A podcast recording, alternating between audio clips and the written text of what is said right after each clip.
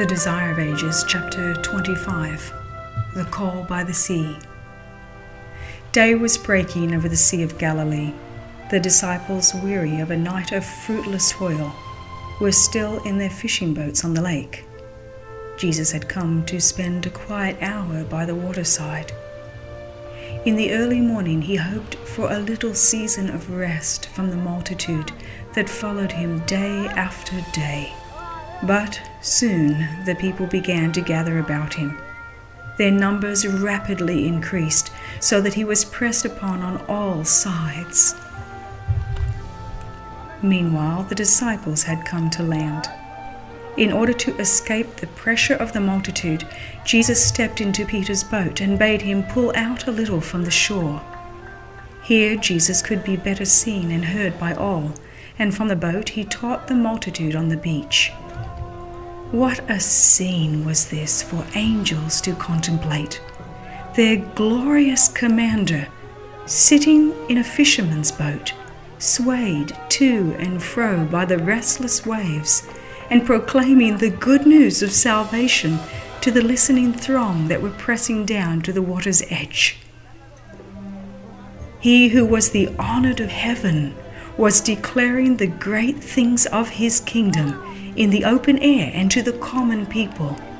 Yet he could have had no more fitting scene for his labors. The lake, the mountains, the spreading fields, the sunlight flooding the earth, all furnished objects to illustrate his lessons and to impress them upon the mind. And no lesson of Christ's fell fruitless. Every message from his lips came to some soul as the word of eternal life. Every moment added to the multitude upon the shore. Aged men leaning upon their staffs, hardy peasants from the hills, fishermen from their toil on the lake, merchants and rabbis, the rich and learned, old and young, bringing their sick and suffering ones. To such scenes as this, the prophets had looked forward, and they wrote, The land of Zebulun and the land of Naphtali, toward the sea, beyond Jordan, Galilee of the Gentiles.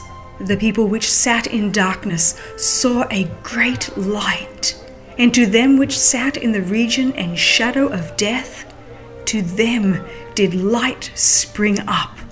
Beside the throng on the shores of Gennesaret, Jesus in his sermon by the sea had other audiences before his mind. Looking down the ages, he saw his faithful ones in prison and judgment hall, in temptation and loneliness and affliction. Every scene of joy and conflict and perplexity was open before him. In the words spoken to those gathered about him, he was speaking also to these other souls the very words that would come to them as a message of hope in trial of comfort in sorrow, and heavenly light in darkness. Through the Holy Spirit, that voice which was speaking from the fisherman's boat on the Sea of Galilee would be heard speaking peace to human hearts to the close of time. The discourse ended. Jesus turned to Peter and bade him launch out into the sea and let down his net for a draught. But Peter was disheartened. All night he had taken nothing.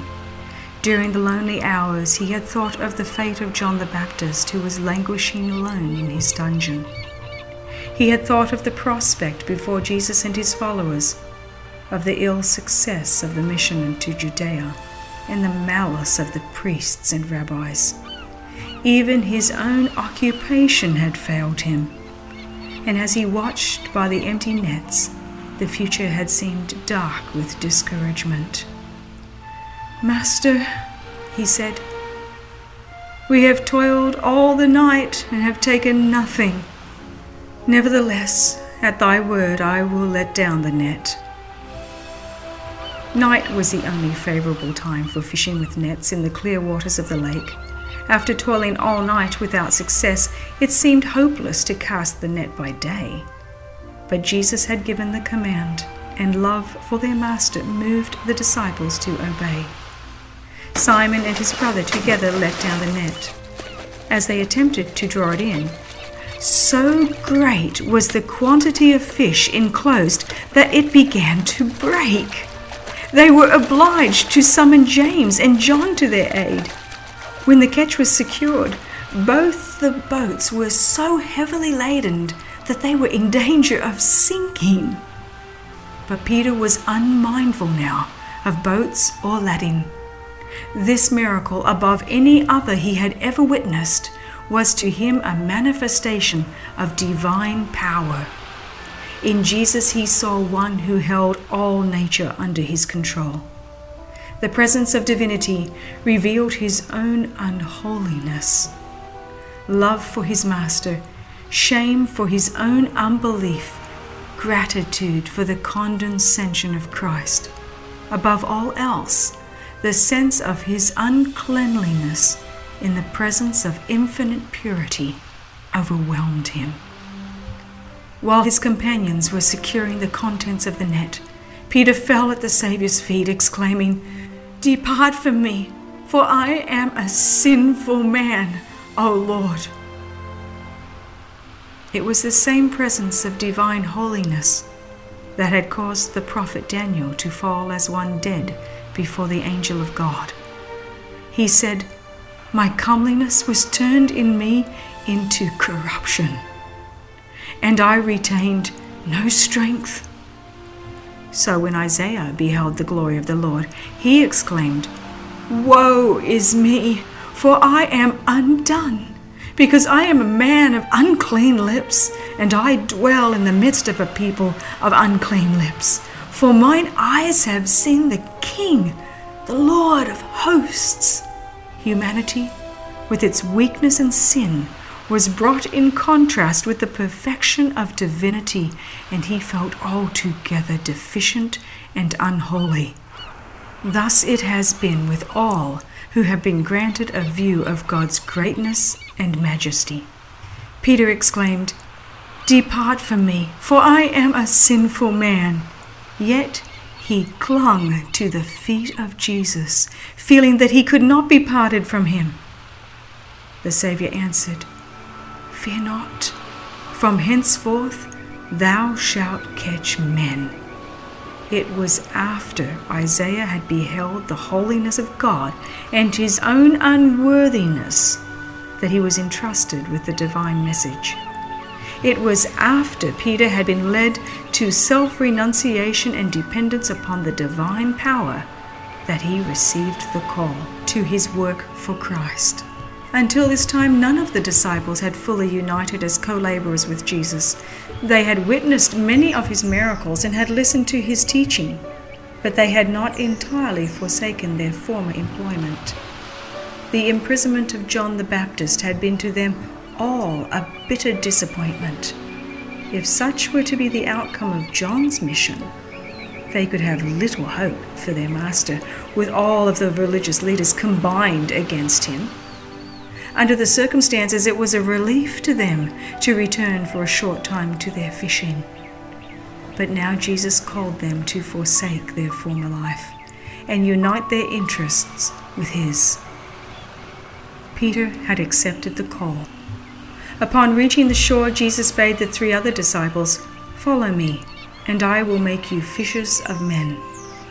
Immediately they left all and followed him. Before asking them to leave their nets and fishing boats, Jesus had given them the assurance that God would supply their needs. The use of Peter's boat for the work of the gospel had been richly repaid. He who is rich unto all that call upon him has said, Give, and it shall be given unto you.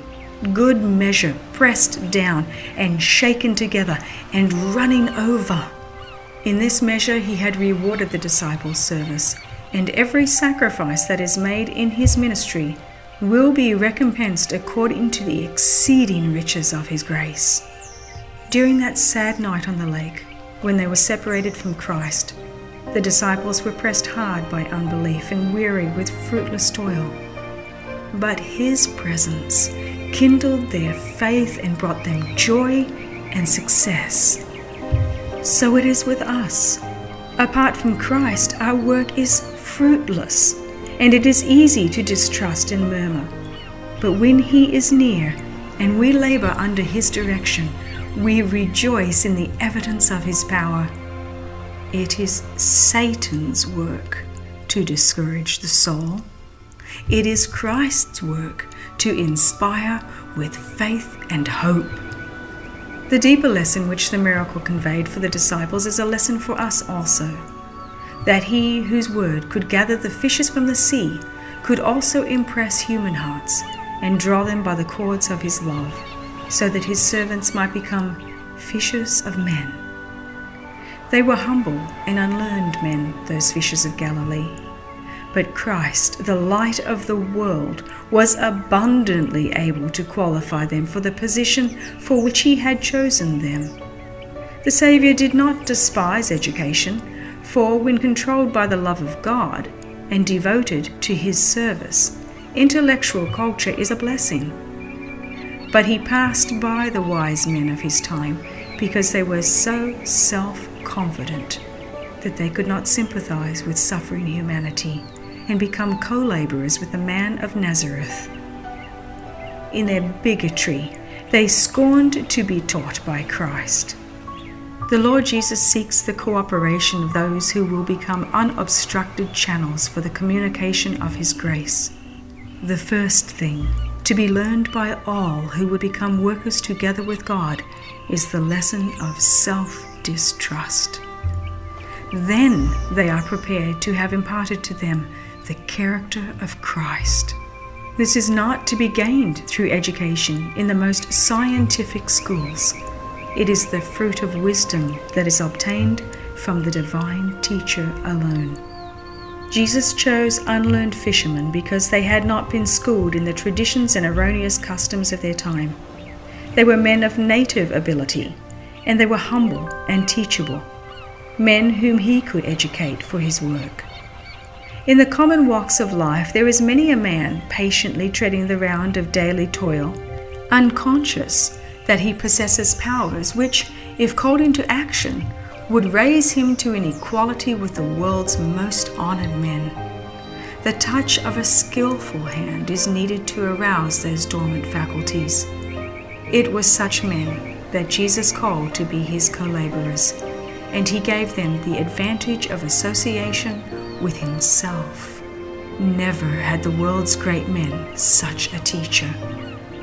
When the disciples came forth from the Saviour's training, they were no longer ignorant and uncultured. They had become like Him in mind and character, and men took knowledge of them that they had been with Jesus. It is not the highest work of education to communicate knowledge merely, but to impart that vitalizing energy which is received through the contact of mind with mind and soul with soul. It is only life that can beget life. What privilege then was theirs, who for three years were daily in contact with that divine life from which has flowed every life giving impulse that has blessed the world. Above all his companions, John, the beloved disciple, yielded himself to the power of that wondrous life. He says, The life was manifested, and we have seen it and bear witness and show unto you that eternal life which was with the Father and was manifested unto us. Of his fullness have all we received, and grace for grace. In the apostles of our Lord, there was nothing to bring glory to themselves. It was evident that the success of their labors was due only to God. The lives of these men, the characters they developed, and the mighty work that God wrought through them are a testimony to what He will do for all who are teachable and obedient. He who loves Christ the most will do the greatest amount of good. There is no limit to the usefulness of one who, by putting self aside, makes room for the working of the Holy Spirit upon his heart and lives a life wholly consecrated to God. If men will endure the necessary discipline without complaining or fainting by the way, God will teach them hour by hour and day by day. He longs to reveal His grace. If his people will remove the obstructions, he will pour forth the waters of salvation in abundant streams through the human channels. If men in humble life were encouraged to do all the good they could do, if restraining hands were not laid upon them to repress their zeal, there would be a hundred workers for Christ, where now there is one. God takes men as they are and educates them for his service if they will yield themselves to him. The Spirit of God, received into the soul, will quicken all its faculties. Under the guidance of the Holy Spirit, the mind that is devoted unreservedly to God develops harmoniously and is strengthened to comprehend and fulfill the requirements of God. The weak, vacillating character becomes changed to one of strength and steadfastness. Continual devotion establishes so close a relation between Jesus and his disciples that the Christian becomes like him in mind and character.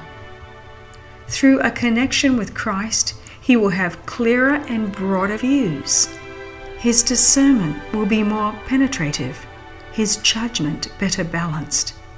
He who longs to be of service to Christ is so quickened by the life giving power of the Sun of Righteousness that he is enabled to bear much fruit to the glory of God. Men of the highest education in the arts and sciences have learned precious lessons from Christians in humble life who were designated by the world as unlearned. But these obscure disciples had obtained an education in the highest of all schools. They had sat at the feet of him who spoke as never man spake.